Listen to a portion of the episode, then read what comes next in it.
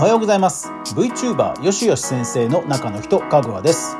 インスタグラムのフォロワーを増やしたい。自分の作品を未来のファンへ届けたい。そう思う人は多いんではないでしょうか。明治大学のある研究調査でインスタグラムのフォロワーを増やしたという実績がニュースになっていました。今日はその詳細と注意点について取り上げます。果たしてどのような方法なのか。それでは早速いってみましょう。今日の話題があなたを変える。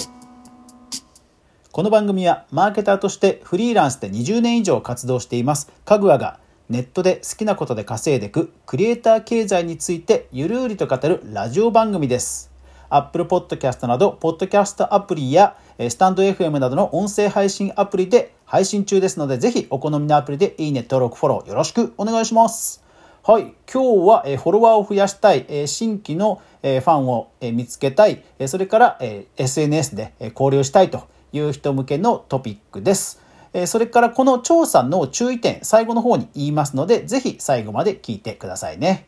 はい、それでは行ってみましょう。まずこちらの記事です。え Yahoo ニュースの7月7日の記事です。ちょっとね、若干古いんですけども、行ってみましょう。インスタで1000フォロワー増やすには、大学生が調査ということですね。えっ、ー、と、これ Yahoo ニュースといっても実は Yahoo の個人ニュース、まあ、オーソリティ、権威者の人が、まあ、投稿するという、えー、コーナーがあるんですけども、そこの Yahoo 個人ニュースで、えー、明治大学商学部の教授である藤田由衣子先生が、えー、投稿した記事になっています。はい。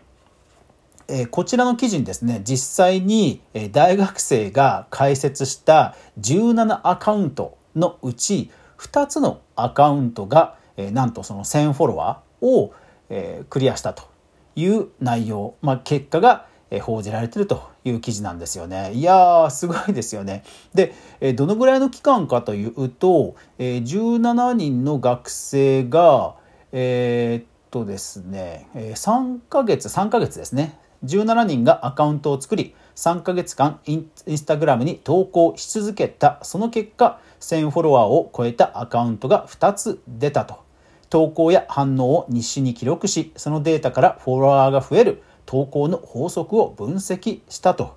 えー、あるんですね。いやー、なんとも魅力的ですね。だからこれあれですよね。あの、企業が、そのアカウント運用、代行するときに、まあいろんなアカウント作って種まいて、えー、芽が出るものを育てましょうみたいな、そういうやり方にまあ近いは近いですよね。だからまあまあ、それなりのノウハウが、えー、感じられそうですよね。はい、でちなみに立ち上げたトピックなんですけど、えー、コスパ食品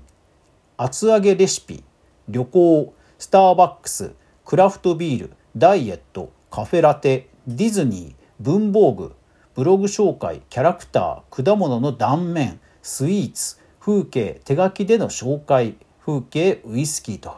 うん。まあいわゆるグルメとえー、スポット、うん、であとディズニーと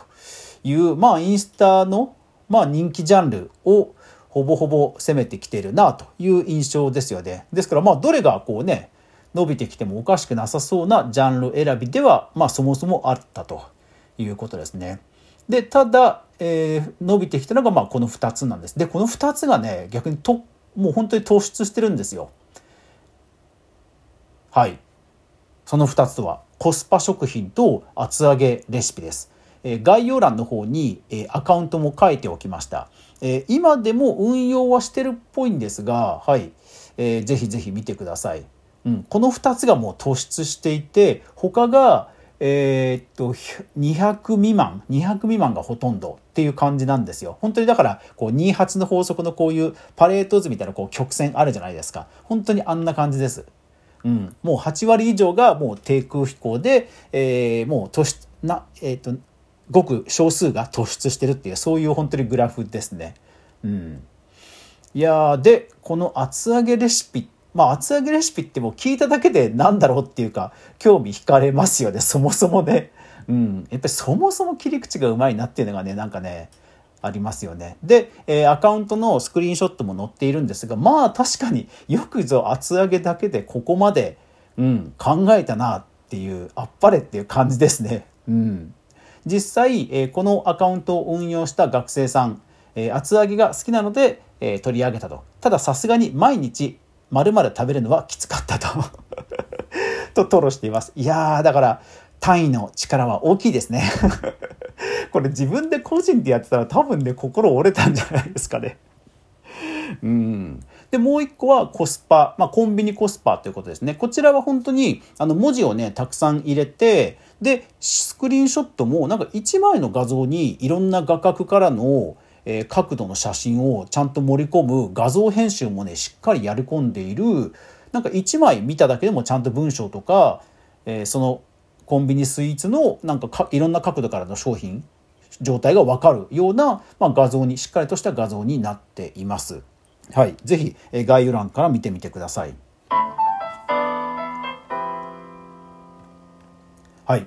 ということで、えー、この調査結果から、まあ、共通項として共通項として見られたのは、まあ、もっとやっぱりインスタなので映える写真、ね、映えるということはやっぱりまあ必須であるということは踏まえつつも、はい、ハッシュタグが多めそれから、えー、注目のイベントや何かテーマに、まあ、乗っかると。それから、えー、安価で、えー、多くの人が購入、体験できるようなテーマであると。そして、みんな、もしくは、ほにゃららしましょうというような語りかけ言葉を使うと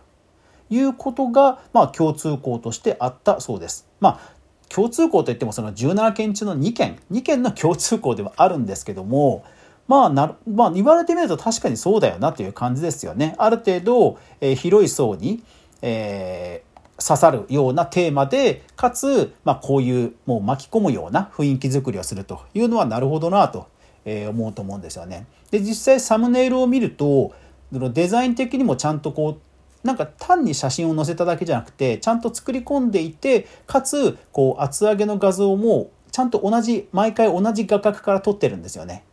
というようなこう写真が並んだ時の統一感要はプロフ画面を見た時にもう一発であこの人厚揚げ好きなんだっていうことが分かる、え画像まあページビューになってるんですよね。うん、ですからやっぱりデザインの統一感って本当重要だなって思いますね。はい、さてただ一方でですねこの調査のそういう、まあ、ノウハウはこれある意味裏技じゃなくて成功法ですからまあじゃあ明日からすぐ真似しようとなってもいいわけですが、ただやっぱり注意点もね、あるとは思います。何度も言ってるように、これやっぱり切り口がそもそも斬新なので、この切り口を思いつくかどうかというところの俗人性、この2人がむちゃくちゃ突出してたという俗人性はやっぱり、うーん、やっぱりあるかなと思います。あと、一方、あと旅行アカウントに関してはね、これ残念ながらね、コロナの影響むちゃくちゃ大きいと思います。これは本当かわいそうだと思いますね。で、この調査自体は実は2019年なんですよ。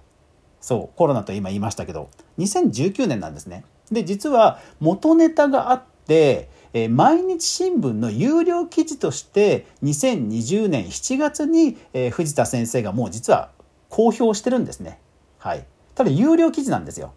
はい。なので検索すると毎日新聞と Yahoo ニュースでヒットするんですけども Yahoo ニュースではですからまあ1年経ったから公開させてねっていうことなんですかね。あのー、おそらく有料部分が丸々読める形で Yahoo ニュースに載ってるということです。ですからまあ2年前の話なんですよね。ですから多分ですね、相当今はノウハウが変わってるのかなと思います。えー、インスタグラムのそのコンサルタントさんによっては、今はハッシュタグをね、あんまりつけない方がいいとか、いう人もいますしあと本当にこの人気ジャンルはもう本当に今はね さらに競争が激化しているでしょうからちょっと切り口を変えただけだとやっぱりスルーされる可能性はあるかなと。であとはやっぱりそもそも学生であるっていうところが大きくてもうスマホ操作にもうむちゃくちゃ慣れている Z 世代であってかつ、えー、時間がやっぱりある程度自由に取れる。